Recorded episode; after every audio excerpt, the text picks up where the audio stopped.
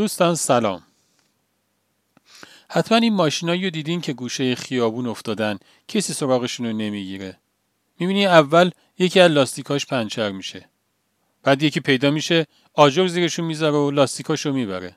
بعد بقیه قطعاتش هم میان می‌برن. اوراقش می‌کنن. روشو خاک می‌گیره و هیچی ازش باقی نمیمونه. ولی حالا فرض کنید همین ماشین توی جاده با سرعت 100 تا 120 تا داره حرکت می‌کنه. احتمال داره پنچر هم بشه ولی راننده می‌زنه کنار و بلافاصله پنچریشو می‌گیره و دوباره حرکت می‌کنه. چرا؟ چون می‌خواد که حتما به مقصد برسه. آقا کلاقه همه عشقش این بود که یه سنگریزه از رو زمین برداره و بره بالای برکه و از اون بالا ول کنه سنگریزه بیفته تو برکه و اون هم از دیدن این موجایی که ایجاد میشه و شنیدن صدای تالاپ آب کیف کنه. هی می‌رفت یه سنگریزه بر میداشت مینداخت تو آب.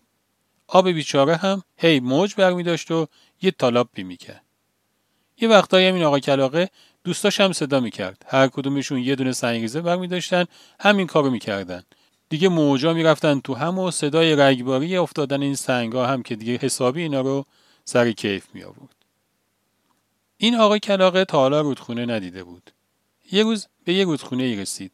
فکر کرد خب این هم آبه و خواست که همون بازی رو براش در بیاره. رفت یه سنگریزه برداشت و پرت کرد توی رودخونه. ولی دید نه موجی برداشت نه صدایی اومد. دوباره رفت یه سنگ بزرگتر برداشت انداخت باز خبری نبود.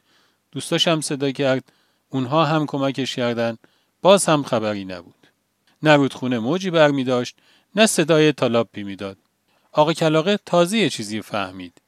فهمید که درسته که آب آبه ولی آب راکد و آبی که در حرکته خیلی با هم متفاوتن. هر چیزی توی عالم یه جسدی داره و یه روحی. آب هم یه جسدی داره.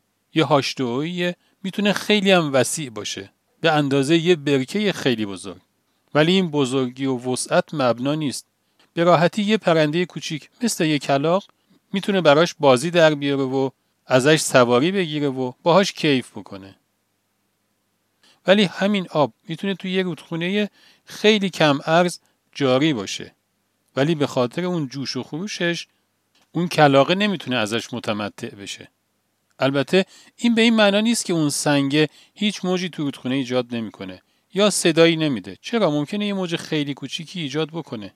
و حتی یه صدای خیلی خفیفی هم ایجاد بکنه. ولی در جریان بودن آب اجازه نمیده که این موج یا اون صدا به چشم و گوش کلاقه برسه. ما آدم ها هم یه جورایی همینیم. یک جسدی داریم و یک روحی. جسدمون همین تن سالممونه، تحصیلاتمونه، اموالمونه، شهرتمونه، قوم و قبیلمونه. اینا میشه جسد که همش خوراک شیاطینه.